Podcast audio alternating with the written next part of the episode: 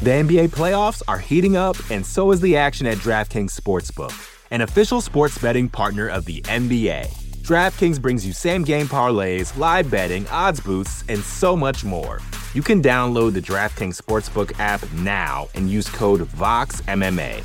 That's code VOXMMA for new customers to get 150 in bonus bets when you bet just 5 bucks. Only on DraftKings. The crown is yours. Gambling problem? Call 1 800 Gambler. Or in West Virginia, visit 1 800 Gambler.net. In New York, call 877 8 HOPE NY or text HOPE NY 467 369. In Connecticut, help is available for problem gambling. Call 888 789 7777 or visit ccpg.org. Please play responsibly. On behalf of Boot Hill Casino and Resort in Kansas, 21 and over. Age varies by jurisdiction. Void in Ontario. Bonus bets expire 168 hours after issuance. See dkng.co slash bball for eligibility and deposit restrictions, terms, and responsible gaming resources. Support for this show comes from Sylvan Learning. When children love learning, they can tackle any challenge life throws at them. Sylvan's Insight Assessment can help you determine if your child is ready for what's ahead. It can also identify gaps in learning and point out areas that could be of concern for your child so they can tackle what's to come. And right now, it's the best price of the year at $29. Go to sylvan29.com to learn more and get your child's assessment for only $29. That's S Y L V A N 29.com. You're listening to the Vox Media Podcast Network.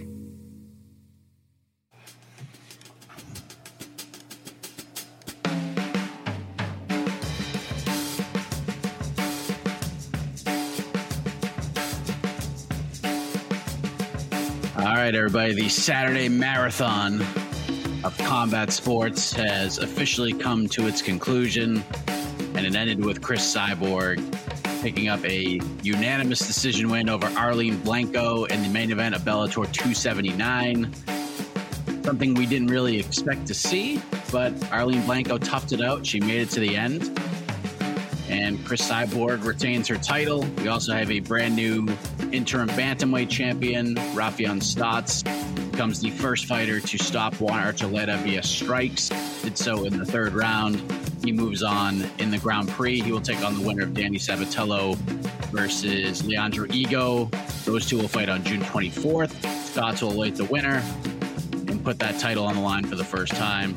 We also had Patchy Mix advancing in the Bellator Bantamweight Grand Prix with a decision win over Kyoji Horiguchi. We have the UFC event. Jessica Andrade closed the show with a incredible submission, one of the best submissions of the year. It'll definitely be in the uh, the nominations when we're doing the awards. The standing arm triangle, whatever that was. I mean, that was absolutely incredible. You're not going to see that all that often. All right, I can't maintain this gimmick the whole time, but uh, yes, my Raptor's still alive. Uh, great day of, com- I, I, think a really good day of combat sports. Depending what your expectations were for the respective events, Fury Whyte and Bellator 279 and UFC Vegas 52. But I feel like if you tuned in and you were like me and you kind of watched a little bit of everything and you picked you picked and choose and you're strategic, uh, I think like you had a good time. I don't know. Jose Youngs, Jose Youngs is also here. Uh, what do you mm-hmm. think? Uh, what I was a big fan of is it seemed like when one would end, it would kind of go right into the other, if that makes sense. So like Fury, yeah, yeah. Fury Whyte ended, and then I think I missed the first two fights of the UFC card, so that but it went right into that. And then when the UFC main event ended, I flipped over to Bellator and like the main card, or no, I caught the last round of, of the Anthony Medeiros Manuel Sanchez fight, which is obviously appeared to be just an absolute banger, and that that went right into the main event. So if you timed it out and you watched all three cards, you probably saw all of the important things because it seems that when one ended, it went right into the other. So. Uh, stellar programming all around. I feel bad for my East Coast folks though, because what time is it for you guys? Like 2 a.m. almost. It is almost two in the morning. Uh, we should note, by the way. Uh, wait, wait, I'm wait, sorry. We we just got a, a fresh a fresh call uh-huh. in. Hold on one second. Oh let me, no. Let me get this gentleman. It's not. tell here. me it's not. Yeah, tell me it's yeah, not. Yeah, you know. You, tell me it's. Oh my oh, god! We told him he was not needed. I know. We told I, him he was not needed. I, I, wasn't. I wasn't ready for yeah, this. If if I uh, don't do this, then I have to watch the post slims. So I'd rather fucking do this. I was about to say, I was about to say, technically, we're saying all this is past tense. The weekend is not over. We have three Bellator 279 post limbs that are going on right now. Uh, so for anyone, uh, if you can please multitask, listen to our show, whatever you listen to our show on, please keep that on, and obviously then pop up another screen for the beautiful, beautiful Bellator 279 post limbs. Uh, but yeah, there is a lot to talk about. I don't know if we want to go in chronological order uh, or if we want to go as usual UFC first.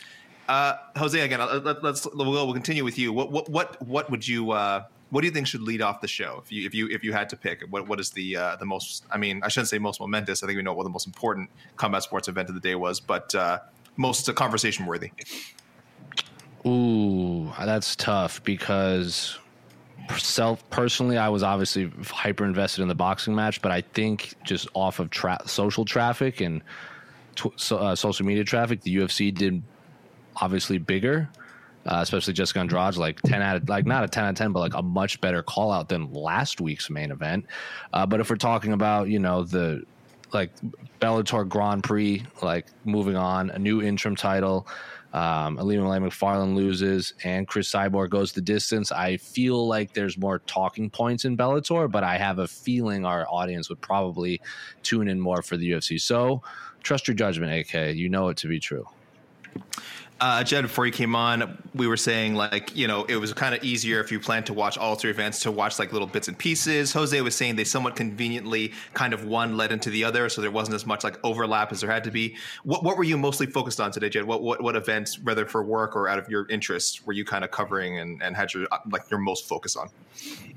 I was working Bellator, so that had my most focus. But I think Jose is right. Like I I didn't miss anything from any of the other stuff that happened. Uh, there was very little overlap, frankly. There's some of the overlap for the the early prelims for Bellator, and then there was just a little bit of the Anthony Medeiros fight um, over on Bellator, kind of clashing uh, with the main event for for the UFC. But I mean, shouts shouts to our girl because she got it done so quick that it, it just didn't matter so timing really really worked out well so if you were a combat sports fan today was a really good day for you frankly you know, it's rare that we give Bellator the lead because uh, it's rare that we go on right after Bellator, as people know. Usually do post fight mm-hmm. show. It's based around the UFC schedule. So let's talk about, about Bellator first. We just saw an awesome main event. Uh, I know uh, producer Casey was very happy. I think he feels a little vindicated with how uh, Cris Cyborg and Arlene Blencowe performed uh, in that a fight that a lot of people didn't have going the distance. I, I wasn't one of them. I thought it would be the under sort of the one and a half that we'd thrown out there. Uh, but no, Arlene Blencowe this time, after getting submitted in their first fight in the second round, goes all five rounds. Really, really entertaining fight. Uh, she had Cyborg hurt many, many times. Uh, Jed, is this a legit fight of the year uh, candidate? We had, I mean, we had one earlier this week. Clay Collard, Jeremy Stephens. What do you think? No, it's it, it's not a fight of the year candidate. It was a great fight. Um, it was way more entertaining than it had any right to be, but it's one of those fights that has it has the the tint of expectation that's coloring our perception here because we all thought that we've already seen this, and then especially that first round, Blencowe got just hammer drops and it looked like it was over and then she kind of you know came back and and gave a great show, a great account of herself. Absolutely nothing to take away from Arlene Blencowe other than she is tougher than two dollar steak. But she her moments were few and far between, and mostly that was one way traffic. Uh, but because it was not uh, an absolute bulldozing, then it looked. We just feel differently about it than than if we came to this without expectation. So, uh, again, great performance from Blencowe. Uh, solid fight, more fun than it. I certainly thought it was going to be, but not a fight of the year contender. Uh, Jose, do you agree? Not a fight of the year contender, but one of the more memorable title defenses of Cris Cyborg's career. Yeah, it was a fun fight, but I don't even think if you take if you include the PFL, boxing, UFC, Bellator, I don't even think it was the best fight of the week. I still think mm. Clay Call, I still Clay Call, um, Jeremy Stephens was the best mm. fighter of the of the of the week, but that's okay. Like Cris Cyborg versus versus Arlene was very fun, and it doesn't have to be the top spot for everyone to appreciate it. I just think the fact that you know uh, Arlene just was so goddamn tough, and Cris Cyborg was just you know doing Cris Cyborg things. It was one of the more it was definitely one of the most entertaining women's f- fights I've seen, and like w- easily one of the most entertaining featherweight title fights or featherweight women's featherweight fights I've seen. It was just it was a lot of fun, but it wasn't the best. I still give that to Collard versus Stephens. Uh, Producer Casey, can I get your little? Can, can I summon your little bubble here? Because I know you have a take on this. Again, like I know you were you were someone who was positive about this matchup when it was made, um, and again, it was uh, really fun to watch. Oh, there he is. There's a little bubble. The little bubble. Uh, uh Casey, what, what, did you think? Let them know. Let, let people know. Let people know. Pre- preach about this uh, main event. Oh, I just thought. It, um, I mean, I kind of, I, I kind of agree with both of you guys said. Um, it was just a freaking. Okay, first of all, I I understand everyone wanted Cat Zingano. Ooh, wait, I got I got two bubbles on me. Sorry. I know everyone wanted Cat Zingano. It didn't happen. We can't do anything about that. Cat Zingano didn't take the fight, and I thought Blencowe earned this rematch. And but the the main part is like rematches very rarely go exactly as the first fight goes. And I know everyone's like, especially at the high level, yeah, if this is like you know just a low level fight, then you know whatever. But Blencowe, she earned her rematch, and she's tough as nails. Two dollar steak, all that. And I thought it was just a entertaining fight, and it's it's freaking cyborg. Like you just you and Jose says this a lot. He's like you just take every moment you can to appreciate this, and we have fighters like Cyborg, you know, once in a generation type of fighter to come into uh, mixed martial arts. Just if if you can if you have a chance to watch it, we can watch it. And her and Blencowe put a freaking awesome scrap up tonight, and it was the it was the fight the um, the fans needed, especially I guess after the kind of um, uh, the disappointment with uh, Ilima's fight. You know, so I think they really needed that kind of fun, you know, Hawaiian, you know, you know, scrap. So it was great. I loved it. Oh, we yeah, have, uh, think, wait, you have Mr. Heck back. Oh, is, please, please, Mike, come back. there he is. I'm here. All right, Can you hear me? How are we doing? Yes, perfect. Would you like yeah. to retake the hosting reins, sir? Okay. Um, I don't know what you guys talked about. No, we're talking. I'm we sorry, just, we're talking we we decided yeah. that that we decided Cris Cyborg versus Arlene was not the best fight of the week, but certainly very fun. Very it was very fun. Yeah, we're leading with Bellator. Fun. We're leading with yes. Bellator because it just ended. Yes, that's a good point. Jed, I'm glad that you're here. I didn't think you would be here, so uh, color me surprised and color me happy that you were here because I feel like you're the right man to ask this question because I think the biggest question coming out of this fight was should Arlene Blencowe should she have uh, milked the knee, the illegal knee? Oh, of course, and become the champion. She she could be the champion right now. Now, of course, we're going to support her for her warrior spirit, the Anthony Smith in, inside of her for for going on here. But did she make a mistake not milking it and taking the DQ and having some having some gold around her waist right now? and saving herself like an uh, extra 20 minutes of pain. Hell yeah, she did. get get that bag, baby. There's there's one motto in this game, and it is get the bag. Like I don't know if she actually would have gotten the DQ win. I don't know how that was going to go. I honestly, she may well have because Jason Herzog is actually a good referee. Um, you notice how he took a point because he's a good referee and not like a bad one. Um, so like that maybe would have been a DQ win. Uh, and look, when you're a champion, they call you champ forever. That that doesn't go away, no matter the circumstances with which that belt got wrapped around your waist. Cyborg, you've heard me talk about it plenty. Don't cheat. Don't do the illegal thing, especially in a fight that you are winning handily and don't need to do the illegal thing.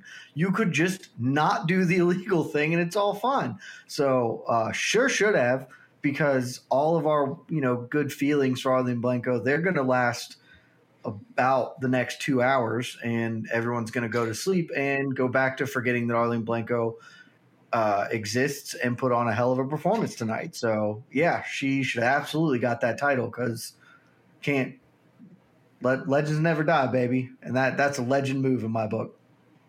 I'm sorry, kid. What was I about to say?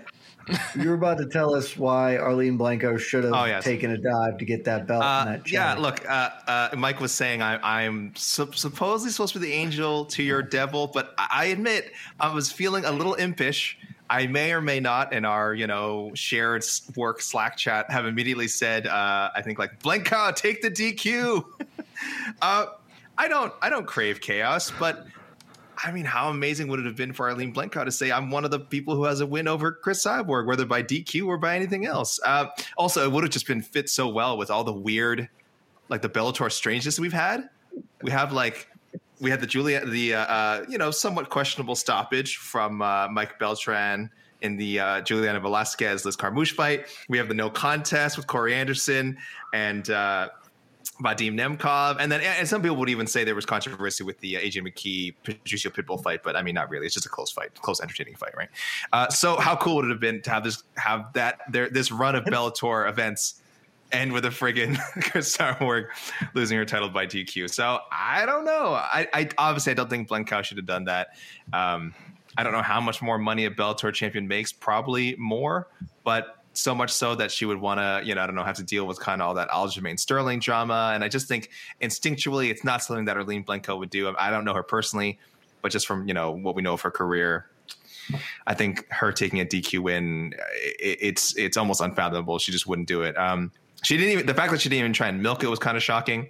But uh, Jed, these fighters are made from sterner stuff than you and I. So, you know, it's easy for us to say, oh, they should have done this kind of sneaky thing to advance their careers, but that's not how they're, you know, that's not how they're wired.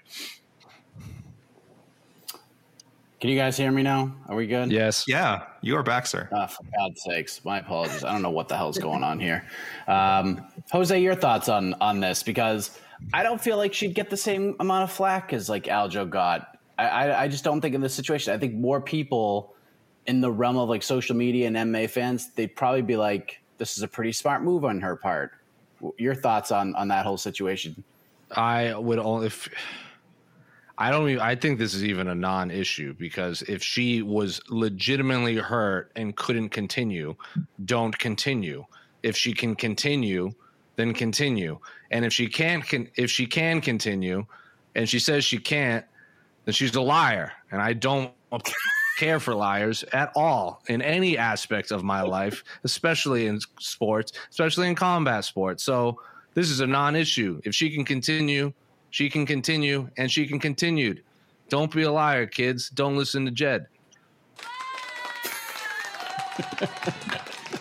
Look, that's great. I support strong, upstanding, moral citizens. But kids, the world's gonna bite you in the ass one day. So just just be ready for that. Uh, all right, so let's let's talk about where Cris Cyborg goes from here because she's in a very interesting yeah. spot, Jed Meshew. She's in a very interesting spot. Come July, she becomes a free agent and she can go fight anywhere. Now, you and I have talked about this many times. In the world of like prize fighting, she's winning the prize fighting game. She's getting very winnable fights and she's making a ton of money. And this is a fun fight, but most of the time she just runs through her opponents and makes that bag that we all talk about. But if we're talking about legacy, you got Kayla Harrison over in the PFL. I don't think she's going back to the UFC anytime soon. There's money to be made everywhere. Do you think Bellator tries to get her in there one more time? This is probably the, the result that Bellator disliked the most, right? So what do we do with Cris Cyborg now? Do you think they try to get her in for one more, or do you think she, this could be the last time we saw her inside the Bellator cage tonight? They'll probably try. I, I don't know if they will, just because like this wasn't a total steamrolling. So maybe Cyborg wants to take some time off to recover because she, you know, got hit some, which is not a thing that happens to her all that often, frankly. Uh, so maybe they try and get her in before before it runs up.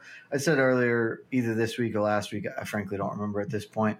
I stand, I, I stand in the same corner. I think Cyborg holds all the cards in this situation.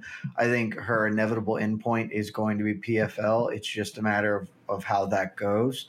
And my belief is that because Scott Coker is really tied into having her, Cyborg can basically demand whatever she wants uh, you know, there's a dollar number that wouldn't make sense for them. But if she just comes to Scott Coker and says, "Hey, uh, I'll resign for six months, and during that time period, I will fight Cat Zingano, and you have the onus is on you to figure it out with PFL to make this Kayla Harrison fight. And if not, and that six months is up, then I'm going to PFL or whatever. Then I think I think they just have to do it, right? Like, like what's Bellator just going to let her walk for nothing when they could get some more out of her? So uh, that's kind of still how I think it's going to go. But all roads are pointing to a fight between her and Kayla Harrison uh, by n- next summer, is my guess on the timeline. Cool. All right. So Cris gets the win. We'll see where she goes. We talked about this on the preview show quite a bit, so we'll move on to what Raufeon Stots did. I oh, just want to I, I just want to say one real quick thing because everyone kept talking about how the timing might not might be a big factor because Cris, you don't want to sit on the cyborg versus Kayla Harrison. After being a fight like that, it probably helps out Cris Cyborg that you take a little bit of time off to get ready for Kayla yeah. Harrison. Oh no, I I agree with you. But you you would think yeah, like I'm just saying I'm just contract. circling back to yeah, what yeah. In, in the 100%. preview. I think it was either preview or BTL or something. We talked about that. Yeah, hundred percent. Like in terms of getting ready for a Kayla fight, this is probably the best case scenario for Cris. But in terms of mm-hmm. Bellator and her contract situation, they probably thought Cris is just going to run through Arlene Blencowe, maybe get her back in there one more time before the contract expires, get her paid a little more, maybe try to work something out in between then. But we'll see what happens. It's an interesting story right now in 2022.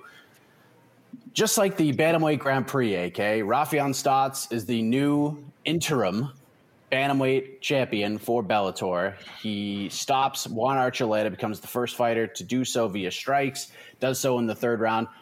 I'm curious, AK, how did you have that fight scored after two rounds? Uh, hold on. I have to talk about his God, uh, yeah, uh, I'm sorry. It's hard for me not to just jump ahead to the knockout and his his post fight uh, speech. It was just, it, it's it was just it caught me off guard a little bit. Not, I mean, I, I not because I'm not familiar with with uh, Stots. I think after his last one, I think a, a lot of people um, sort of became aware of like how charismatic and entertaining this guy could be. Um, but man, they gave you know we criticize Big John all the time, but uh, at the very least, he got out of the way here and just gave uh, Raufeon Stots the mic and just let him say whatever the hell he wanted. and it was hilarious. Um, so I'm like, I don't know. I don't honestly, I don't even know if I can answer your question. Everything up until the the the head kick or the head knee kick, and then the post fight promo is a bit of a blur. Um, I, I want to repeat what he said after, but I just I just know I can't. It's filled with so much profanity, and I, I can't. Uh, so so I won't. Um, but I will say, like, man, uh, regardless of, of, how people thought the fight was going up until that point, damn, if you didn't see that finish and you're not a believer that Raufeon Stots is like, you know, an, a serious major player at 135, just in general, not just in Bellator, but looking at Bellator, UFC, any other bantamweight division that you want to talk about, I mean, you're just not paying attention. And I hope we say this all the time. I know. I hope Bellator knows what they have with this guy, and that they can find a way to properly promote him and give him the platforms he needs because he can he can really be. I think he can be like a Michael Chandler level star for them. Um, people can you know gauge that in the broader you know uh, combat sports scene as much as they want, but I think that's pretty good, and I think I think Raufeon Stots can be that.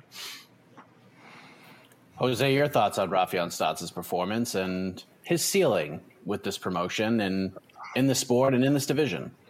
I think what hurts his ceiling, I think his like his long term ceiling is he is 33 because I think a lot of people like they're just they're just finding out who he is. So I bet a lot of people think that he's like this young up and coming guy, kind of like AJ McKee, but he's not. He's on the other side of 30. Uh, I think he he might even be younger than Israel. I mean, older than Israel Adesanya, if like not like a year older, like right on that level. So um, he's no spring chicken, but he just keeps winning. And I think this performance against Juan Archuleta is exactly what he needed because you know he's had three straight decisions. Uh, everyone was like, "Oh, who's the dark horse?" Sabatello, who just won yesterday, uh, is he the dark horse to do it, or now that Sergio Pettis is out, or is uh, Kyoji Horiguchi, truly the best bantamweight in the world because he was so close to beating Kyoji Horiguchi and R- Raufeon Stots.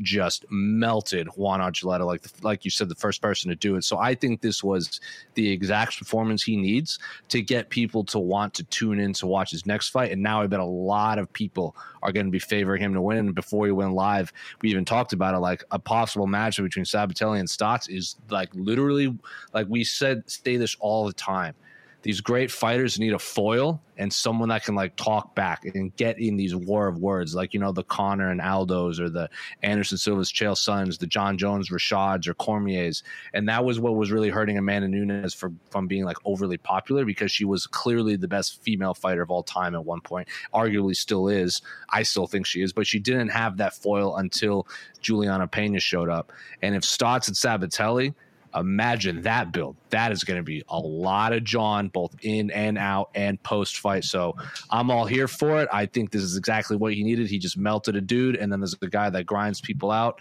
very dominantly in his same side of the bracket. Um, I it made me that much more excited. And like I say all the time, kids, don't lie and they're prize fighters first and foremost. So there you go. Now everyone is more excited to watch them fight. Jed, I know you are now on the Danny Sabatello train. Of course, Danny's got to fight Leandro Higo on June 24th in scenic Uncasville, Connecticut, Mohegan Sun Arena. I assume Danny Sabatello is going to do exactly what he did on Friday to Leandro Higo, but we can't assume everything well, in, in, in, MMA. But uh, I mean, Leandro Higo I mean, effing sucks. Uh, uh, we all learned that from Danny Sabatello. he he told us all, and so uh, I don't think the man's a liar. I think the man's a hero. and I'm 100% with Jose. Uh, give me Javier Stots and, and, and Danny Sabatello. That's going to be all sorts of awesome. Uh, that fight might not be awesome, frankly, but everything else about it is going to be gangbusters. So I'm all in for that. Um, I know we technically are going to have to watch Leandro Higo get beat up for 15 minutes, but that's fine. You know, happy to watch Andre go get beat up, beat up for for three fives, uh, and then move on with our lives. Uh, and it's well, going to be, be, five fives, Jed. It'll be five fives. Oh, it is five because yeah, because they're in the actual tournament now instead of the play-in or whatever. Well, you know, uh, that's just more time for me and Danny Sabs to to start bonding, uh, to get you know become friends. I'm really excited uh, about what's going to happen. It's going to be awesome.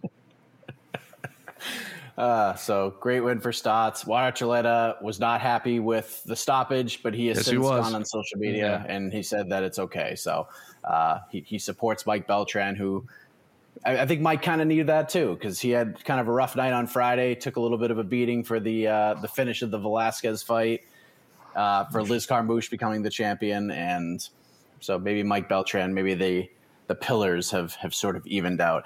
We had another bantamweight Grand Prix fight on this card too. Patchy Mix beats Kyoji Horiguchi. AK Lee, what did you think of that? What did you think of Patchy Mix going in there? And by the way, he looked Patchy Mix looked like a featherweight compared to a lightweight looking Kyoji Horiguchi. Did he not? Patchy Mix is really good. Patch makes really good. I think a lot of us expected, like when the first round happened, I don't think any of us were too concerned for uh, Kyoji Horiguchi. We were kind of like, yeah, uh, Patch Mix super talented, bigger guy, great grappler. It's probably going to take uh, Horiguchi, you know, some, some time to kind of figure out this guy's style, and uh, he'll probably lose one of the, the first round and, and and have to and you know start turning things around in the second round, and then eventually win a decision or, or find a finish later. But uh, this is the best version of Mix we've seen. He was super focused. I think he even kind of said after like uh, I know people. I know people think like I'm, you know, I, am that talented guy who can't put together a whole fight. Uh, he did against one of the best, uh, you know, lighter weight fighters in the world. The size disparity is. I know we. I, I hate to keep bringing it up, but it, it's definitely a factor. Um, Kyoji Horiguchi has shown for sure he's an elite 135er, but you really I personally would really like to see, um, you know, a flyweight division in Bellator and for for Kyoji to, to, to, be able to compete at that weight class, uh, which he can make easily. You know, he's just fighting at bantamweight because uh, they don't cut weight when he was over in uh, Japan. Was fighting in Japan. Uh, Bellator doesn't have a flyweight division, and I'm sure if they never made it, he'd be fine. He'd be happy. He'd be competitive. But he is. I hate people. I hope you know people don't see him taking a loss like this and think like, oh well, you know, Horiguchi's lost it or he's not one of the elite fighters in the world. He is. He's just you know, uh, especially in a fight where there's so much grappling it's going to favor a guy that's that much bigger a lot. And he's eventually going to run into those guys. Even his fights with Darrion Caldwell weren't pretty. He won both those fights, but there was a lot of him having to deal with some serious, serious grappling against a guy who was a lot bigger than him. So, um, uh, uh you know, disappointing. I think disappointing for a lot of the Horiguchi fans out there. I'm not sure how this is going to affect his standing in the uh, MMA Fighting Global Ranking. Certainly a big boost for Patchy Mix at the end and well deserved. Again, he's only lost to like really st- strong elite guys. Um, so it was a great performance for him. I don't, I don't want to dwell on the negative. I know for a lot of people it wasn't fun seeing um, Horiguchi neutralized like that, but let's focus on the positive here and say, hey, we've got a, another legit, super legit guy at 135 pounds, the, the best division in all of MMA, uh, Patchy Mix. Oh, let's not get started on this because we don't want to get Jet all fired. I don't think any. I don't think anyone here would disagree with that. I can't imagine anyone here would disagree with that. Otherwise, I wouldn't have said it. I would, but I'm not going to that right now. Yeah, we, we don't have that kind of time. That's for sure. Uh, yeah, this is a fun event. Apparently, there's still fights happening. Uh, there's sure. Muslims going on. So Miko Inaba uh, just picked up a sick knockout. Yeah, that was pretty. Glad she was on this was, card to begin with. That was a yeah. good post one. well done. Uh, Justine Kish defeats Ilima-Lei Macfarlane. Um, that was kind of a stunning, uh, a stunning fight. But Justine Kish, big upset win there. Yancy Medeiros and Manuel Sanchez had themselves quite the fight. Jed, I know you were a big fan of that one. Oh, dude, that fight was a banger. Uh, I do just want to speak on Kyoji real fast uh, to say two things. The first is that I hope one day to love something as much as Kyoji loves giving up his back uh, because he just he just gave it to Patchy every time that they were in an entanglement. It's like, here, please take this. I, I don't want my own back. You can have it. Um, and the second is, I just want to see him in the UFC. I know that that's not a fun thing to say, but like, I this fight did not do anything for me as far as Patchy Mix. Like, I thought he he did the things needed to, and credit to him for that. But mostly, I came away from this thinking, okay, Patchy Mix can go five rounds, which is the only real thing I saw from him, as opposed to the Archuleta fight where he clearly tired out down the stretch, and yeah, he's just a full weight class bigger than Kyoji. And Kyoji is really a flyweight, and he may or may not be the best flyweight in the world. And boy, I'd love to find out. I would love to watch that man fight Brandon Moreno or Deiveson Figueiredo or anyone else, frankly, or um, you know, Kai Kara-France is now in that mix. I want to see those fights because I think there's a really good chance that he is the best flyweight in the world. And it all of it sucked. It sucked that the UFC just kind of let him go, even though his run through Rizin and Bellator has been fun in a whole different way. They let him go right when he was about to become great. They had him when he was early, and now I just want to see him fight other people that are the best in the world at flyweight because I think he's actually the best flyweight in the world. So that's all I have to say on that. And then yeah, Yancy Medeiros Emmanuel Sanchez was exactly what we all thought it was going to be. It was dope as hell. It was a great fight. Yes, uh, I think a lot of people agree with you on the Horiguchi chatter. And I think one last thing on Patchy Mix before we move on to the UFC card is I don't think anyone questions the skill set of Patchy Mix. It's he's had struggles with this weight cut of making it to 135, and you can see it in the cage just how much how big he is for the weight class. But he made it here, no issues, and we'll see if he can do it again because that's the one thing that really hurts him uh, as far as being a fighter goes. His last couple fights, he's either missed weight or the weight cut has really hindered his performance. And looks like everything was smooth sailing out, you know, heading into this fight. And he looked fantastic against Horiguchi and picks up the big upset win. So, congratulations, Patchy Mix. He moves on. He will fight the winner of Enrique Barzola and Magomed Magomedov. Those two guys will fight on June 24th for five rounds as well. And then that guy will go on to fight Patchy Mix in the semifinals. The NBA playoffs are heating up, and so is the action at DraftKings Sportsbook, an official sports betting partner of the NBA. DraftKings brings you same game parlays, live betting, odds boosts, and so much more. Don't miss out as the NBA postseason winds down. And new customers to DraftKings can bet 5 bucks to get 150 in bonus bets instantly. You can download the DraftKings Sportsbook app now and use code VOXMMA. That's code VOXMMA for new customers to get 150 in bonus bets when you bet just 5 bucks. Only on DraftKings. The crown is yours. Gambling problem? Call 1 800 Gambler. Or in West Virginia, visit 1 800 Gambler.net. In New York, call 877 8 HOPE NY or text HOPE NY 467 369. In Connecticut, help is available for problem gambling. Call 888 789 7777 or visit ccpg.org. Please play responsibly. On behalf of Boot Hill Casino and Resort in Kansas, 21 and over. Age varies by jurisdiction. Void in Ontario. Bonus bets expire 168 hours after issuance. See dkng.co slash bball for eligibility eligibility and deposit restrictions, terms, and responsible gaming resources. Support for this show comes from Sylvan Learning. As a parent, you want your child to have every opportunity, but giving them the tools they need to tackle every challenge, that takes a team. Now more than ever, educational support tailored exactly to what your child needs can make all the difference. That's why parents have trusted Sylvan Learning for 45 years as the ultimate teammate in their child's educational journey, instilling in them a love for learning and a passion for reaching the next level. And Sylvan's Insight Assessment can identify gaps in learning and areas that could be of concern for your child. It's a 360 degree view into your child's learning that you can't find anywhere else and helps ensure that your child didn't miss something in school that might put them at a disadvantage in the future. And right now, it's the best price of the year at $29. Go to sylvan29.com to learn more and get your child's assessment for only $29. That's S Y L V A N 29.com. Let's head over to Las Vegas to the Ultimate Fighting Championship. The UFC Apex will start with you, Jose. Jessica Andrade took her three minutes and 13 seconds to get the job done. I think all of us picked Jessica Andrade to win this fight. She does it very quickly and she does it with a standing arm triangle choke. This was quite the submission. She is a bulldog to say the least. Your thoughts on the performance, the submission, and where you put this one thus far in terms of uh, will this be a submission of the year nominee at the end of the year in your eyes? Yeah, it's gonna be a nominee. It's gonna like right now. It's obviously like top, I can't off the top of my head. I can't think of a whole lot better. It's clearly top ten, top five. It's gonna be up there. It's like eh, like I've I've said this a lot in other sports.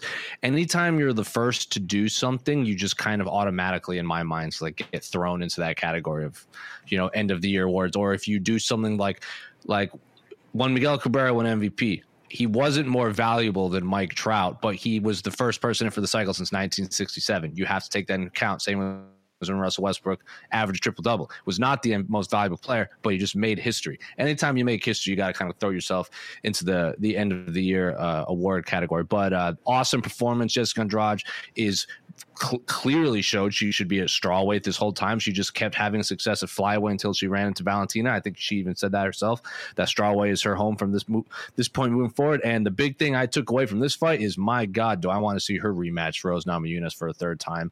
Uh, I think they're two like her, Joanna, Weili, and Rose are the four best, you know, strawweights in the world. Marina, I think, is sitting there number five. Obviously, Carla's fantastic. She could easily, she's already beaten Rose. I just think Rose has gotten so much better. Uh, and I would put maybe all of those ladies I just mentioned maybe a notch above Carla. That being said, Carla deserves this fight. That is not the conversation we're going to have right now.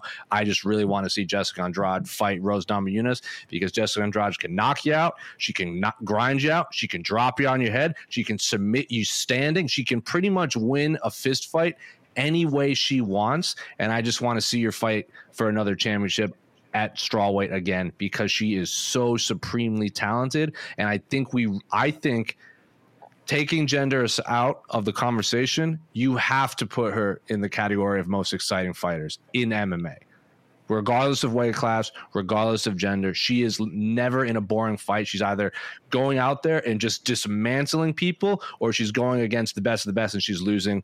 I'm going to put her in that category. I don't know about you all guys, but I think in terms of females, clearly one of the best, and in all of MMA, clearly one of the best. I think it's about time we start talking about Jessica Andrade in these conversations of best fighters, regardless of gender in the world. Yeah, I mean, you're just tugging on Casey's heartstrings here. He's just I'm not even tugging on Casey, so I don't care who agrees with me. It's just facts, man. hey, listen, we all I think we all I mean, anyone who doesn't agree with you is is, is a little bit crazy right now. When you see Jessica mm-hmm. Andrade on, on a poster, you're like, oh damn, you know something crazy yeah. is gonna happen. So Jed, I know we talked about this in the preview show, but if you're Marina Rodriguez right now, you're probably just like, damn it, I'm I'm not fighting for the title next, day, am I? You're saying, damn it, I have to fight that woman next? That's what you're yeah, thinking. That's that's pro- Jose is probably right. I mean, I think a little bit will depend on how the title fight goes. Um, because if Rose wins, then maybe they would just slot in Andrade because they have they've got the two, and at this point, I I think that Andrade is at worst the third best strawweight in the world. Um, and so I, I like Jose. I'd love to see that run back because I, I we talked about this before. I thought Andrade at, at, least deserved a draw in that second fight with Rose and would have, I think, pretty obviously won that fight if it was five rounds instead of three, based on how how it was going towards the end. But neither here nor there. Uh, yeah, I think Rod Marina's just going to have to fight her, which means Roger Marina's Marina's about to get got, and that's that's very unfortunate for her. But sometimes sometimes that's how the world works. And yeah, that's that's just a tough out because I don't. She's not going to get to sit and get it, especially with uh, Yo, uh, Joanna and, and Weili Zhang fighting. She's she's going to have to fight one. That's the one she's going to have to fight, and she's probably going to lose because there are like three women on the planet I would pick to win a fist fight against Jessica Andrade, and Marina Rodriguez ain't one of them.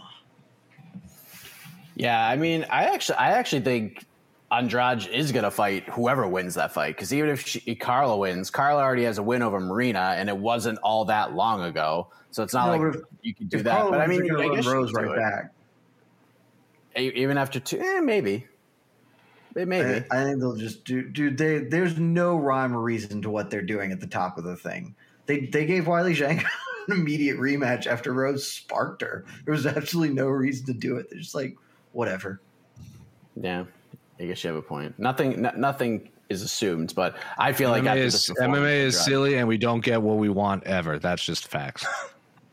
That's true.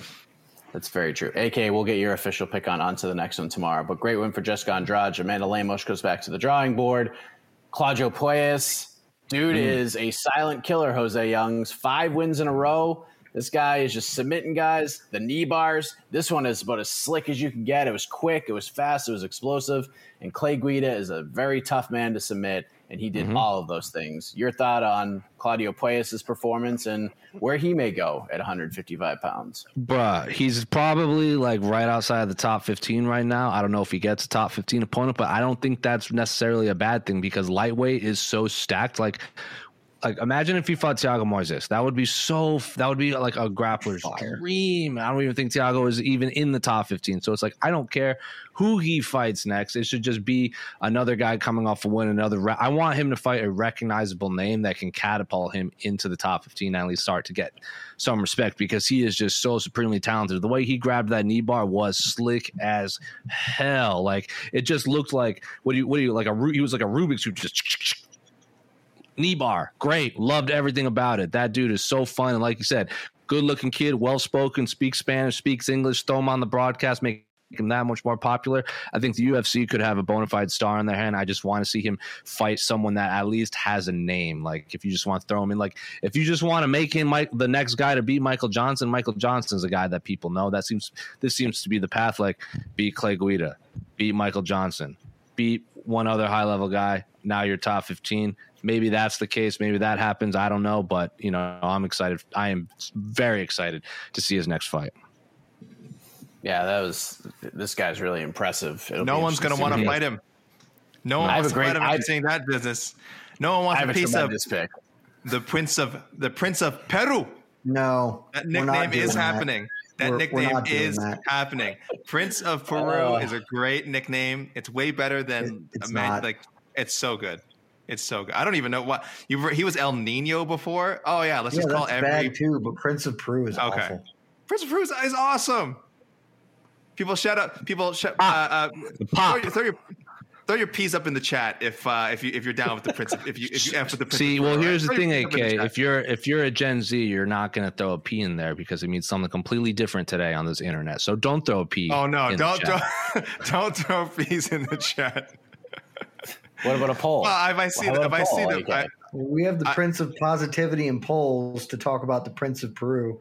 And it's listen, just, I hate this. Prince of Peru yeah. is a great nickname. I don't know why you have beef with that. well, my Prince poll that I have up there right now is is what won the weekend, and I can close it now. Uh, Fury versus well, I'm sure we'll talk about it a bit later, but Fury versus Whyte. 41%. UFC Vegas uh, 52 and uh, both Bellator cards. Even, actually, what even? 30% Vegas and uh, 29% uh, for the Hawaii cards. So uh, Fury and Fury, so really pretty close actually. And Fury versus Whyte just barely ahead by 10%. So I think people had a pretty diverse like kind of uh, view of uh, the combat sports weekend. That's kind of fun. Yeah, it's because it was also the first events that happened as well. Like if we close the day with with Fury's knockout, like this, the poll wouldn't even yeah. be close. It'd be like Scritchin, big big P. I'm all about that.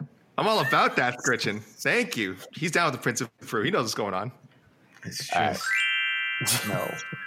Just, he doesn't need one. Does he need it? Does he need a nickname? Can he just it's be a good nickname? He's from the I'll same. Uh, he's from the same hometown as my mother, Lima, Peru. So uh, listen, I gotta respect it. So I'm down with the Prince of Peru. Yeah. Well, you have respect for the Prince of Peru. Dude's dope. Um, yeah, that he is. He's a very good fighter. You know how I know he's dope because he fights in the actual best division of the sport, and he's got five wins, and he's not anywhere close to a ranking. Because yeah, that's what I said. That's what I'm saying. Like I, I, know everyone on this site loves the bantamweight division, but lightweight has been the yeah. best division in MMA the last 15 years, and that hasn't changed. It's been it's been 20 years probably. Yeah. It's been forever. Yeah. Division. The dude is on a five fight winning streak and just murdering fools, and he's not. He he's two fights away from a ranking. Like, yeah. Unbelievable. But oh, I have a question for all of you though, because I actually don't know how I feel. Is that a better is that a better submission of the year than Andrade's standing? Because uh, I mean, outside of uh, the thing that we know yeah. that the Andrade one was all luck and strength or whatever that insane person told you, Mike. in terms of, I'll say, in terms of technique, it was for sure. Like I said, he snatched that thing up so quick that even Daniel so Cormier's head exploded, and you know it's coming, and you still can't stop it. Also, but at the same, like if we're talking about history, like Clay Guida has been stopped before. No one's done the standing arm triangle in in like the UFC history. So, in mm-hmm. technique wise, knee bar easily takes the cake in terms of like kind of uniqueness. The standing arm triangle is the best. Hmm, sure. Yeah, I mean the technique of it all was amazing because Clay Guida yeah. like got out of the first submission attempt and like you could see it was almost like Clay Clay could feel the momentum changing and he was getting all excited. He was getting that caveman look on his face, like I'm about to start ripping this dude up, and then Puelles like, nope, and then Streesh and then it was over, and then he tapped, and it was done. It was, it was so pretty, instantaneous. Like when he set it in, it was immediately there. It's like, oh, we're not yeah. working for this. I have your ankle is behind my ear. You're done. it was so um, That's my number one. The the Puelles. That's my number one for now. Yes, the the future is definitely bright for for Claudio Puelles. And that leads me to the future. That is what we call a segue in this business. Oh. Maycee Barber, aka got herself a victory, a legitimate win. She's no controversy. On, no controversy here. This is a sweeping of the scorecards against Montana De La Rosa. I feel like this is a perfectly match made fight for her to do that and get back on track with. Were you impressed with Maycee Barber tonight? Yeah, yeah, I was. I was. Montana De La Rosa is a really tough opponent. Uh, a little bit older than her, but kind of you know in that same age range. So it was good. It was it was really solid, smart matchmaking, which I think, by the way, was I would say was the theme actually of the the main card. I, th- I thought the main card. I, I mentioned this in my uh, predictions post, um, which is was really well done, really well put together, uh, and, and, plus the happy accident that we that we unfortunately lost of uh, Alexander Romanov versus. Um, uh, Chase Sherman, which is now, by the way, for anyone who missed it, has been pushed to next Friday's card. So we will be getting it soon. Fingers crossed. But otherwise, but when that was on there, I'm like, this is a really fun main card. And and for the most part, the matchups made a lot of sense. Jourdain Vannata, I thought Puelles Guida was a really smart test. Uh, Andrade Lemos, I thought would be a little bit closer, but on paper, I thought a really smart matchup. And I feel the same way about Barber and uh, and De La Rosa. I think. Um, I think uh, you know both fighters have a lot of promise. I think De La Rosa has shown a little bit more versatility. She's got some more finishes. Um, but Barber's the one that's always had kind of the hype and and um, you know a lot of the I think people feel sort of the promotional push behind her, and she's and she's a bigger personality in the mic. So you had a lot of contrast going on here. Uh, Montana De Rosa, very soft spoken. You know she has personality, but definitely very soft spoken uh, comparatively. So I love that contrast. I like I, I like what I saw of Maycee Barber. You know it wasn't like it wasn't like some amazing like super impressive like blowing the doors off performance. But for someone who doesn't who doesn't turn 24 until like until next month, you saw legitimate growth, you saw legitimate maturity. I think she still has a long way to go. Um, I don't think we're anywhere near seeing the best version of Maycee Barber. And I think if they keep giving her matches like this and, and booking her in a smart way, this is someone who will, you know, maybe, maybe now she has fallen a bit behind um, some of the newer names like Manon Fiorot and uh, Erin Blanchfield and them, uh, even Miranda Maverick, who she quote unquote beat in her most recent fight. I get it. I get it. A lot of fresh names will come along. But I, I feel like Maycee is not removed from that conversation. And I think performances like tonight are kind of remind you why she had the hype behind her and why there's still hope that she could um, get get back in that uh, that that sort of hyped flyweight um, cluster. Yeah, the road's just going to get harder for her. I feel like the UFC kind of already gave her those opportunities to go over the wily veteran with a name with the Roxanne Modafferi fight. Who knows? Maybe they throw in there with with, with JoJo Wood or something. Sure. I have my yeah. own thoughts, which I will reveal on onto the next one. So good win for Maycee Barber, Montana De La Rosa. We'll see where she goes from here. Jed, how about the uh, the Canadian Gilly party? We had Charles Jourdain with the Gilly. We had Marc Andre Barriault with the Gilly. Nice way to start the main card, was it not? So I saw uh, exactly zero of the Barriault fight, so I can't speak to that one. Uh, I was doing something else at the time. Uh, the Jourdain one, great Gilly. I think it was one armed. I didn't uh, watch the replay multiple times, but at least certainly the setup was him locking that in entirely solo, uh, which is nasty. Uh, but honestly, my biggest takeaway is that just before that fight even started, I was like, oh, Lando looks old. Like, I don't know. He just kind of physically looks like he's not there anymore. Uh, and I he very quickly got submitted. And I don't know if those two things are interrelated or if I'm uh, just manifesting something here, but that is my large takeaway from that fight. Uh, so, but great guillotine. It was nicely done. Uh, and then before those two submissions happened, we had an absolute banger between Sergey Khandozhko and Dwight Grant. Those two went after it. That was a great fight, got fight of the night, and in the end, Sergey gets the victory. TKO. Dwight Grant falls short. So that's the UFC card. We'll take questions in a minute, but Jose, you are here because you are our biggest boxing enthusiast here Mark, on you, MMAfighting.com. You're gonna you're gonna what? move past the UFC card without without saying it. You're not going to talk about it. Come what on. You want to talk about? What the the, we, the we fight the fight that stole the show the, the the that opened the show and stole the show, Jay? Mike oh, Jackson, yes, UFC yes. winner, baby. right. Plus seven hundred cash. Four tickets. years. Four Listen. years after his for his uh, his most recent fight, he is officially a UFC winner. That fight was just hilarious in all senses of the word, and I left that out because I know when we get questions, we're probably going to get about fourteen oh, of them. Another day is here, and you're ready for it. What to wear? Check. Breakfast, lunch, and dinner? Check. Planning for what's next and how to save for it? That's where Bank of America can help. For your financial to-dos, Bank of America has experts ready to help get you closer to your goals. Get started at one of our local financial centers or 24-7 in our mobile banking app. Find a location near you at bankofamerica.com slash talk to us. What would you like the power to do?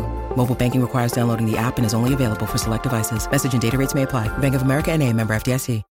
When you need mealtime inspiration, it's worth shopping Kroger, where you'll find over 30,000 mouthwatering choices that excite your inner foodie. And no matter what tasty choice you make, you'll enjoy our everyday low prices, plus extra ways to save, like digital coupons worth over $600 each week. You can also save up to $1 off per gallon at the pump with fuel points. More savings and more inspiring flavors make shopping Kroger worth it every time. Kroger, fresh for everyone. Fuel restrictions apply.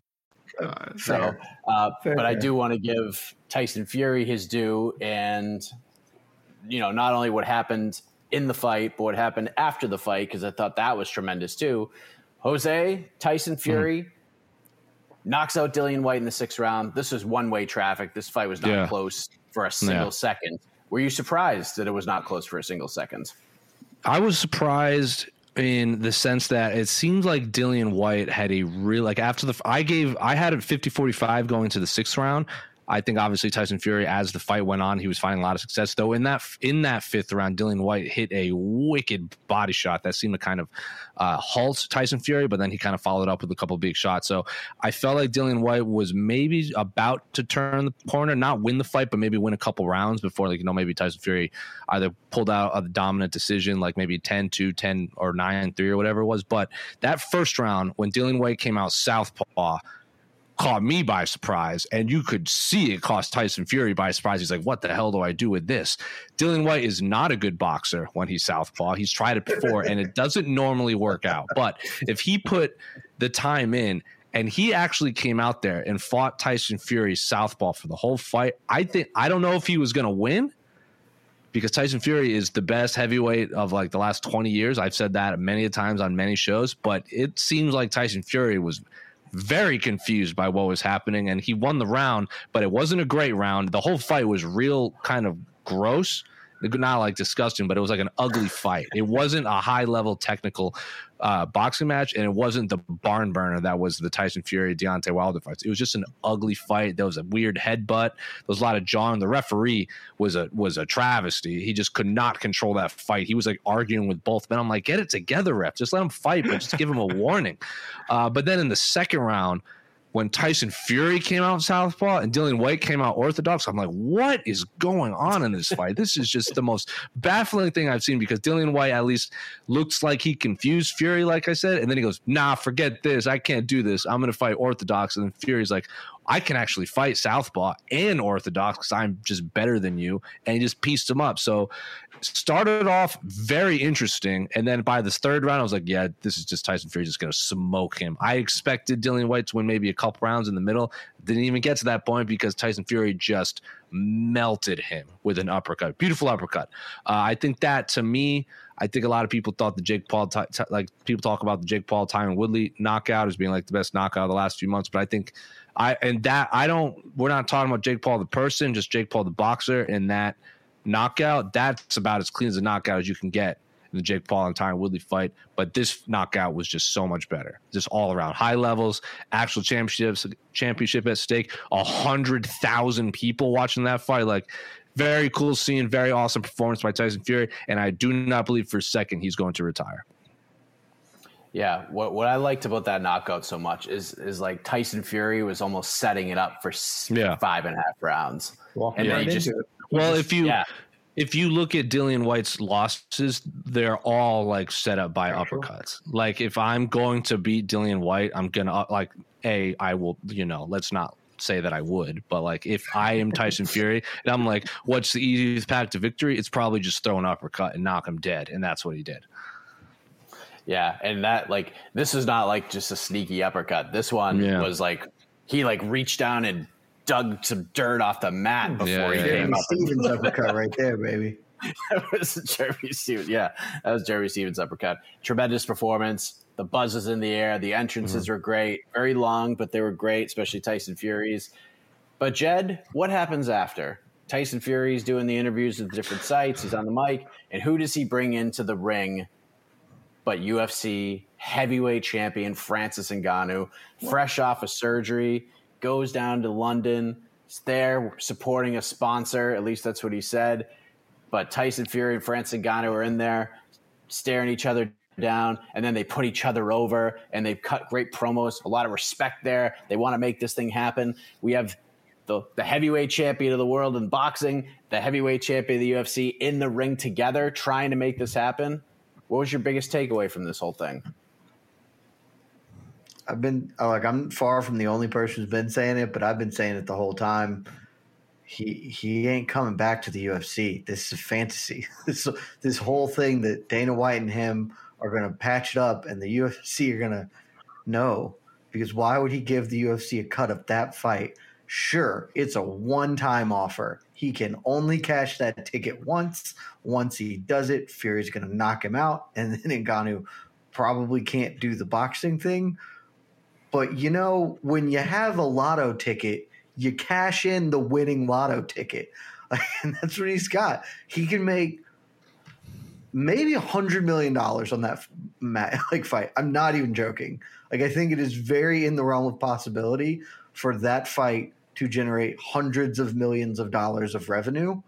Uh, because I mean, just from that, like I was into it anyway, even though I know the outcome, I'm still into the story and them in the ring doing that whole thing. It's it's there. It this has the momentum. This is going to be a thing, and they both know it, and so they are both gonna do it. Like they're they're just gonna wait it out until December, and then we're gonna do this next summer and Tyson Fury is to make you know three hundred million dollars, and Francis is to make hundred million dollars, and it's going to be awesome for as long as it lasts.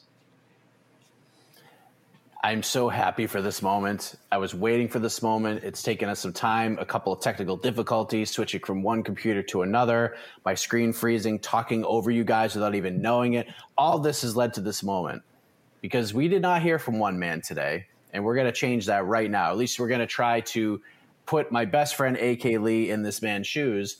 Conspicuous by his absence at the post fight press conference, AK, was Dana White. No Dana White at the post fight press conference, AK.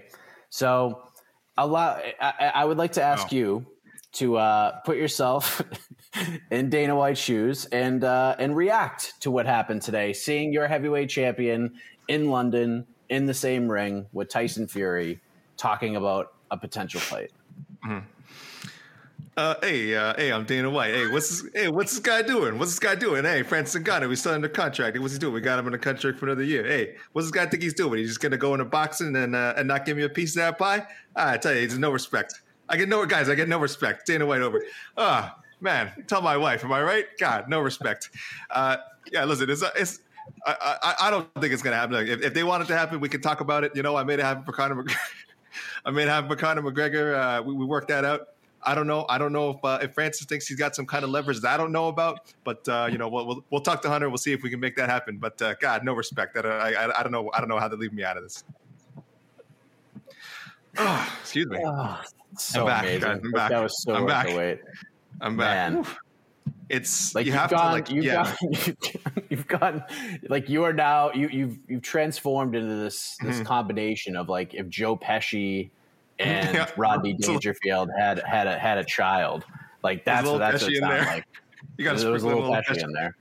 Oh, Di- oh uh, David Sandine, Andrew Dice Clay, yeah, Andrew of course, yeah, the, the, ice, the ice sure. man, yeah. that was well done, AK. Jose, it's so hard to put yourself in Dana's shoes, but you've you've spoken to the Here, man a few times one on one. What do you think he's thinking right now? I'm sure he's thinking, well, that sucks because my heavyweight champion of the world is there. But you know, he's like, well, at least he didn't bring the belt with him. Oh, and looks like he dressed up for the occasion too. So he's probably very upset that he's not making a boatload of money on this, like Conor McGregor. But you know what? I, I, Jose Youngs, just this is I don't give a f about is Francis Ngannou boxing Tyson Fury. I don't give a damn at all about that fight. That throw that in the bin. I don't care at all. I want to see Tyson Fury fight two men, and that's Alexander Usyk and Anthony Joshua. And we're not going to pretend that Francis Ngannou Tyson Fury sells more than Tyson Fury versus Anthony Joshua when all the belts are on the line. That's not going to happen because it's not true. We all live in this mixed martial arts fantasy world where Francis Ngannou is this big pay per view draw, and if he goes over into the boxing world, he's going to get a hundred million dollars. That's not happening. It's not going to happen. Anthony Joshua is the second biggest box office attraction in all of boxing, and he's not even the champion. The biggest draw is Canelo. The biggest thing you can make right now is Conor Canelo. That sells f- 5 million pay per views easy. And that is like being that possibly more, probably more. Anthony Joshua versus Tyson Fury in Wembley, they're going to have to add seats. If that all the belts, if Anthony Joshua defend like avenges his loss against Usyk and fights Tyson Fury, that you print money, you print money, and also not for nothing. That's an actual competitive fight against the two best heavyweights in the world. We all talk about how we want boxers to fight the best in the world, and then as soon as an MMA goes, I don't make my boxing anymore. You just say that. I don't want. I don't. I don't care. I don't care. I want to see the best fight the best, and I want to see Tyson Fury fight, fight Usyk versus Tyson Fury is a pugilistic dream. That is the about as high level of a like a quote unquote violent chess match as you can get. And then Anthony Joshua, I think, actually has I don't think. I know Anthony Joshua has the tools to beat Tyson Fury. His lack of defense is going to be his downfall. And guess what? That just sets up the one of those heavyweight fights that Jed talks about so much, where they just clang and bang in there, and then someone dies in front of 130,000 people in Wembley Stadium. So, Ngannou Fury, throw it in the bin. I hate it. I don't want it. I don't want it at all. I want to see Tyson Fury and Anthony Joshua slash Usyk fight, and then you can make all these stupid fights that everyone wants and is pretending is going to make a hundred million dollars because it's not going to happen. Wow, I, I, wasn't sure what sound effect we were going to get. Uh, your response to that, Jed? Sure, I I agree fully with Jose's contention that the fight is mostly dumb, and that Anthony Joshua would make more money. Uh, but that fight's not going to happen, and the Ngannou one is, and that's just the world we live in. Like I, I take Fury at his word, saying he wants to retire. I could be wrong on that, sure, and I'll hand up if I am. But like, I he he told Ariel, you know, a month ago or whatever. I don't want to have real boxing matches anymore, but I'll still do some like. Uh, he's going to do the Floyd thing where he'll take exhibitions or weirdo stuff fights that he cannot physically lose and still provide an enormous pay, payday. So, like, 100%, if I had a choice, give me Fury Joshua. But one, if you're, I don't even know if you can run that, if you have to do the Joshua Usyk, and Usyk will just beat Joshua again. So, that sucks. and two, like I, I just don't think Fury wants to fight Usyk, who, and I don't think Usyk would sell. Maybe I'm wrong there, but I, that just does not feel like that's a fight that would be, you know, have have this gravitas to it. And so instead of not getting to fight Joshua for a number of reasons and not really wanting to because he just wants to go fight a guy he is going to beat and make similar amounts of money. We're just going to get the Ngannou thing. And look, like I said, I'm for it. I I know the outcome. It's kind of dumb, but – you can have lots of fun with dumb things. And this one probably won't have this like horrific, not even veiled racism permeating every inch of it that Conor Floyd was. So that'd be great. I'd like to not absolutely feel disgusting about myself as I watch some cartoon thing go down. So, you know, like I'm in. I'm in on it and I think that's what's coming. And I'm sorry because Jose's right. All of the things he said should be how the world works, mm-hmm. but it's not. So here we are. I still think even if Joshua loses, Fury vacates the belts, he still fights Joshua for no belts. I still think it sells more than the Ngannou fight.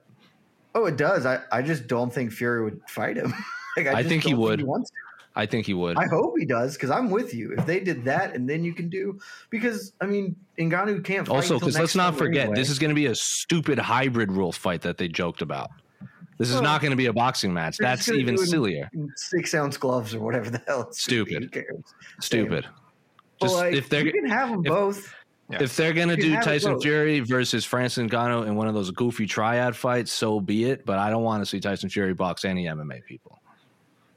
I yeah, I, I want to see. I want to see him do it in the dumbest way possible. I want it to be in a like with a moat and just look, have fun, have fun.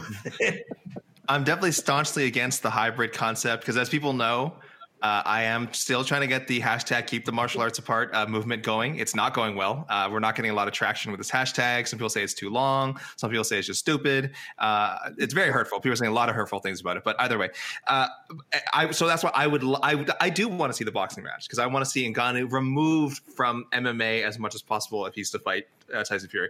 I don't want. I'm tired no one wants to see Francis Ngannou like wrestling anymore or kicking people or throwing elbows or doing anything.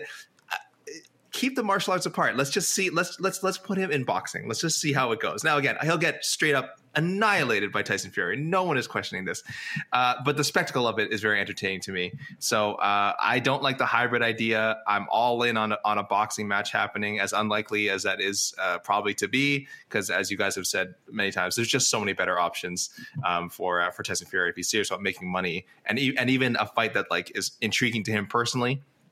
He'd probably rather. I think if he, if he can wave a magic wand and pick any opponent, yeah, obviously Anthony Joshua. That's that's the one he wants. But um, but yeah, well, but he, I support I support can. the idea. I, I really, I really, really think that if Anthony, like, I'm pretty confident that if Joshua wins, we're going to get that fight. So Let's not forget they signed the contracts already, and then mm-hmm. Deontay Wilder sued Fury to make the third fight happen. So they already put pen to paper before. And Fury has retired four times in his career, and he's come back every time.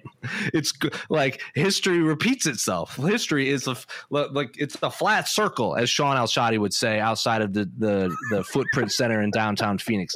Fury's retired many a time. He's always come back. He's already signed on to fight Anthony Joshua, and then he just goes, eh, instead of fighting Joshua, I guess I have to go fist fight Deontay Wilder again, and then beat Dillian Dillian Whyte, and then he can fight Anthony Joshua. I'm pretty confident that fight is going to happen. Like Tyson Fury is a carny That's first right. and foremost, and he'll because then guess what? I'm out of retirement to fight Anthony Joshua. And everyone's like, oh, the returning champion comes back to avenge, blah blah blah blah blah, and then it's even that much more interesting. You know, oh, 33. And you can have them both. Ngannou can't fight until next oh. summer, basically. So you could do right. the, that sure. one later this year. Honestly, and like, and even if Usyk wins, I still want to see Usyk. For, well, when Usyk wins, I still want to yeah. see Usyk and Fury because that fight freaking rules too. That fight does rule. I, I just think Fury has a lot less interest. If in if fight, it, agreed, if Usyk beats Anthony Joshua and then beats Tyson Fury, he is one of the seven greatest boxers in the history of boxing ever. I mean, he would be a he would be undisputed in two weight classes. But I'd like to ask a much more important question. Back to the hybrid rule set, because I want Jose's brain to explode tonight. Instead of doing like the one championship MMA round and thing, mm. because obviously if Ngannou survived a round, he would then take him down and pound him out. What if it was just grappling? So there's no ground strikes. Ngannou has to tap him. And you gave Fury six months to like learn some core fundamental defense. That's actually really interesting to me. I like this. I like because this. Like, I want like the martial arts part. If we're gonna round without somebody getting a stoppage, frankly. If we're gonna like do it. bum, if we're gonna do bum ass hybrid rules, I want there to be a quota on things that Francis Ngannou can do in there. Like he gets three elbows through twelve rounds, and he has to ration no, them. No ground strike. It's no striking yeah. versus BJJ alternating rounds because like See, Ngannou can tap people. Didn't he tap Blaydes or whatever? Like, uh, not also, Blaydes. Uh, Hamilton. Like his, Hamilton. Hamilton. That's right. It's not like his bread. I'm pretty sure Tyson Fury could tap Hamilton. So come on. Look, See, listening, saying, listening to really this conversation. To see how that went. Listening to this conversation, like I don't care what happens because we're gonna talk about it. We're gonna have am, fun with whatever. I happens. am literally clutching my pearls at this. That is what I'm doing. I am physically clutching pearls for people who are listening. Here's, but here's what would be hilarious if they like we just we just throw everything out the window and they come together and they book like a best of seven. Jose would lose his mind. It'd be like the greatest rant in the history of MMA fighting if that happened. Just something so outrageous. I would be so mad. We don't see I'd it be infuriated. Once. We don't see it twice. We might have to see it four four, Jose. And that would be just an amazing rant coming from you. I would call up, I would get Guilherme to introduce me to Jose Aldo so Jose Aldo can just kick my leg as hard as he could because that's that would be equivalent to the pain I feel inside. Yeah, I mean, listen, see, look, look I, I, bet, I was, was awful. because it's a stupid idea, and we should stop entertaining tomfoolery and let boxers box the best, box the best, and MMA fighters fight the best. And then they, if they want to do cross promotion when it's all said in the dust of sales, there's no one else to fight, so be it. Because like everyone talks about like Floyd fighting Conor made a bunch of money for everyone, and everyone kept saying, "Oh, you can't pay like you can't pay tuition with legacy." The the the Joshua fight is both. It makes him more money and it builds his legacy. So there you go. Win or lose, he's going to make a boatload of money. And if he loses, he loses to the best. And if he wins, he's top five greatest heavyweights ever. That's the fight, not this stupid ass Francis and Ngannou fight. I'm getting all hot. I'm getting all angry. for Jen to throw another idea. What if we did this? Oh man. Well, I'm just I'm thinking on your best of seven series. What if we just got outside the fight world? and one of them was them Like a- playing, you like- know, like a uh, 5K? badminton. Here's what's gonna happen. The next time Oh, we see 5K Tyson Fury inside of a ring, it's gonna be a SummerSlam. Next question. I was That's gonna say, fact, why though. have we not? We haven't even brought up WWE. No, yet. that's a fact. That is going to happen. He already laid it out there. It's going to happen. Kevin Holland, if you're listening, I know you wanted to do this idea of pitting athletes against each other, doing different challenges. Here's the one, buddy. Take this challenge on and create a series of events between. Dude, Oh, that'd Tyson be Fury super versus fun. Francis Ngannou in tetherball would be fire. Jose can't even pretend he wouldn't watch that. he would watch the hell out of that. He would Get all agitated. right? No, because I'd be afraid that someone would get hurt, and then we wouldn't get to see them fight the best of the best. Who gets hurt In a tetherball game? Hey, it happens. It happens. Tony Ferguson, who trips, o- who blows their ACL out in a TV studio walking. It happens. No, this is from a man Yeah, who's a uh, a lifelong fan of Ferguson ba- uh, this is from a lifelong baseball fan in Jose who has seen the most bizarre injuries that human beings, who suppo- Yeah. supposedly high level athletes, uh, Yeah. somehow can endure. What about a home San run Francisco derby? Blues. But Home run derby, Tyson Nope. Fury versus Francis Ngannou. You wouldn't watch a home run derby between those two? I wouldn't wouldn't watch hit a it. home run They wouldn't dirt. hit it. I would, yeah, I would pay them to hit uh, 70 mile an hour fastball. First person, you get 100 throws. First person to even make contact wins because neither one of those fools can hit a baseball.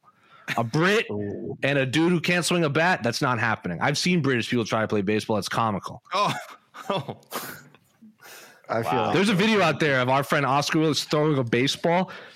It made Well. it made Uncle Rico look like Tom Brady. I'll say that. I just want to be clear. We're at the stage of the evening where Jose compares Oscar Willis to Francis Ngannou and Yeah. Tyson Fury as Yeah. far as athletics. So agitated him. You you bring up me you bring up you you bring up bum ass ideas. My brain gets all discombobulated. There's your there's your word of the day, gentlemen. Oh, it's Dumbass? the best post fight show ever. I can't wait for BTL to expand upon this topic. But Casey, you're Hmm. here, which means let's get, let's take a few questions. Hopefully about Okay, we'll go to questions. I mean, I mean, all, the questions are all about tetherball. By the way, this, we only got it's just Yes. tetherball talk. You, I want to see Francis Ngannou hit a tetherball. Put. And, and he misses. He gets wrapped around his wrist. And he's like, ah, yeah. Okay. Uh, questions. Jeez. Um. uh, I don't. Jeez. Um. I don't even know. Oh, here we go. I mean, if we don't have any questions, Uh, yeah, we got a few comments. Yeah. uh, incorrect. Incorrect. Sweet Caroline. Sweet terrible Sweet Caroline is an awful song unless it's It's- being played in the seventh inning at Fenway It Park. is That is objectively an excellent song. Uh, its association with the deplorable Boston Red Sox, notwithstanding, Yeah. but uh, "Sweet Caroline" is objectively a, a fantastic song. Okay. Um. wrong. Mike Jackson did the right thing. Hell yeah, he did. As far as what Yeah. taking a DQ, yeah, I would if a guy like almost intentionally tried to gouge my effing eye out. Put Uh, two I- I- fingers What? into your The- eye socket. The replay looked so bad. Like, And I, I they. I was it like, so many times. Yes, but but I mean, like, uh, like if you're Dean Barry, and I, I, I, probably wasn't intentional, but that's almost worse. That means like that means you did something like that, and you don't even know how you like you don't even realize you were doing it. That's almost scarier. You know what I mean? That's like that. If I'm his if I'm his next opponent, I'm like, whoa, he didn't realize he was like reaching up and gouging the other dude's eyes. Like, I don't think I want to be in the cage. And hit him with a spin cuck to uh, a spin cuck, a spin kick, a spin. I almost said something else. A spin kick to the yabos. I don't want to fight this guy. This guy, Dean Barry, clearly a talented guy, uh, an experienced kickboxer, but boy, uh, you throw him in a cage. You add you mix in the MMA, and again, you you mix the. That's why I keep telling people keep, keep the mix. If we mean kept the you're, martial, telling- you're, kept, you're telling me that someone that's really good at one thing got thrown into another thing and he Listen. wasn't nearly as good and it was ugly? Shocking, everybody. if we I, for one, am martial, shocked. if we kept the martial arts apart, Mike Jackson's balls and eye would still be intact. Okay, that's all I'm saying. I Jed, I go ahead. the spin kick thing. The whole spin kick thing was incredible. They were like, "Please, please turn off the mic," and he just kept dropping f bombs.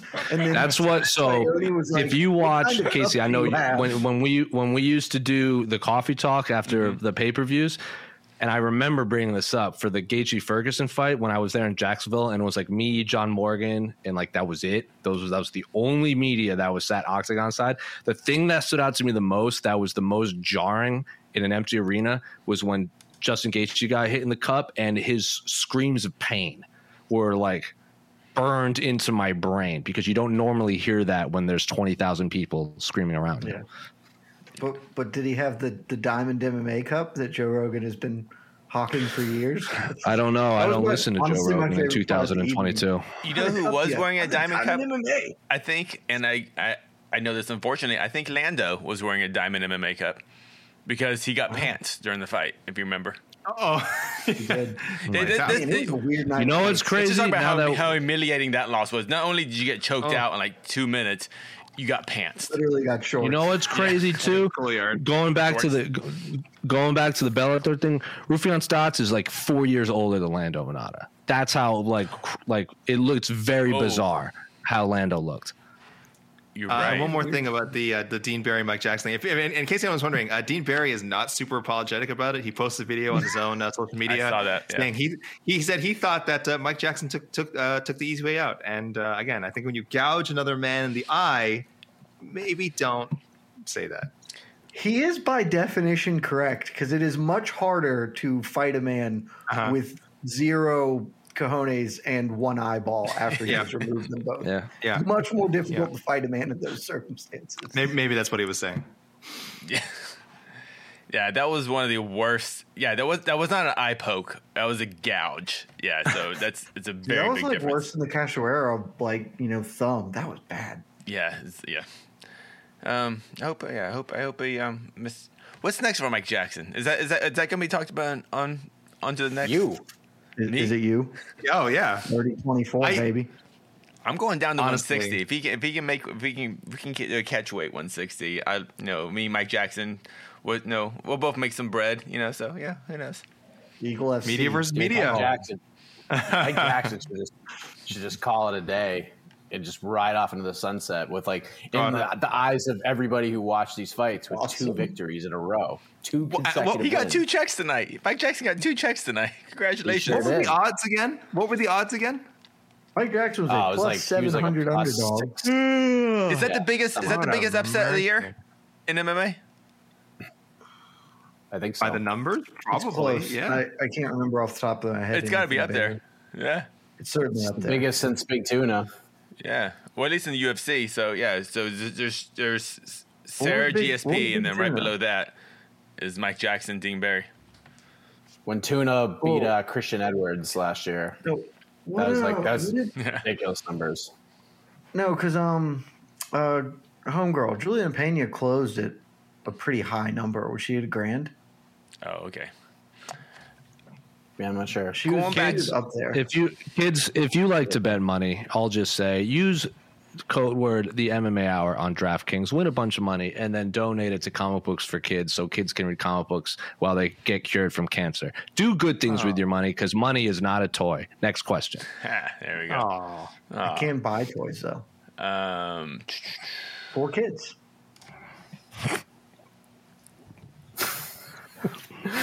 Uh, Claudio Puelles a threat at lightweight. That's five in a row, and he doesn't have a number next to his name. We kind of talked about this, Yeah. but uh, I have a really good a matchup threat.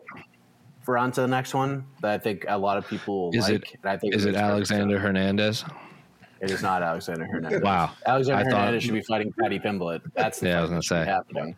Uh, this is way better than Alexander Hernandez. I'll tell you that right now, Jose. You and you would appreciate this, Jose, because I know you're a big fan Hmm. of this guy. All right, I, I am waiting on bated breath for the next episode of On to the next one. Another another surging lightweight who may or may not have had childhood dreams of being a professional skateboarder sometime. Mm. Well, that would know be a scrap. That would be a scrap. We've done this for an hour and 20 minutes, and it is 3 a.m. on the East Coast. Oh Coast. yeah, Yeah. dude. So, yeah. Go to bed. Go you to know bed, what I'm going to do? I'm going to play my favorite song. hit the music. Is Oh. it Sweet Caroline? No, it's not. I can sing it if you want. You know what? You guys know what Sweet Yeah. Caroline's about? It's gonna bad. Caroline?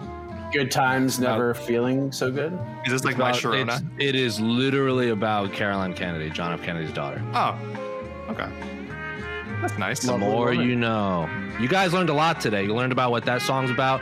You learned about mm-hmm. stupid hybrid fights, and you learned about the boxing matches that should happen in the world. And the dangers of learned about a potential hundred million dollar tetherball Yeah. matchup Yeah. between Tyson Yeah, dog. Fury and Brandon. I stand by it. That tetherball game would rule. I'm down.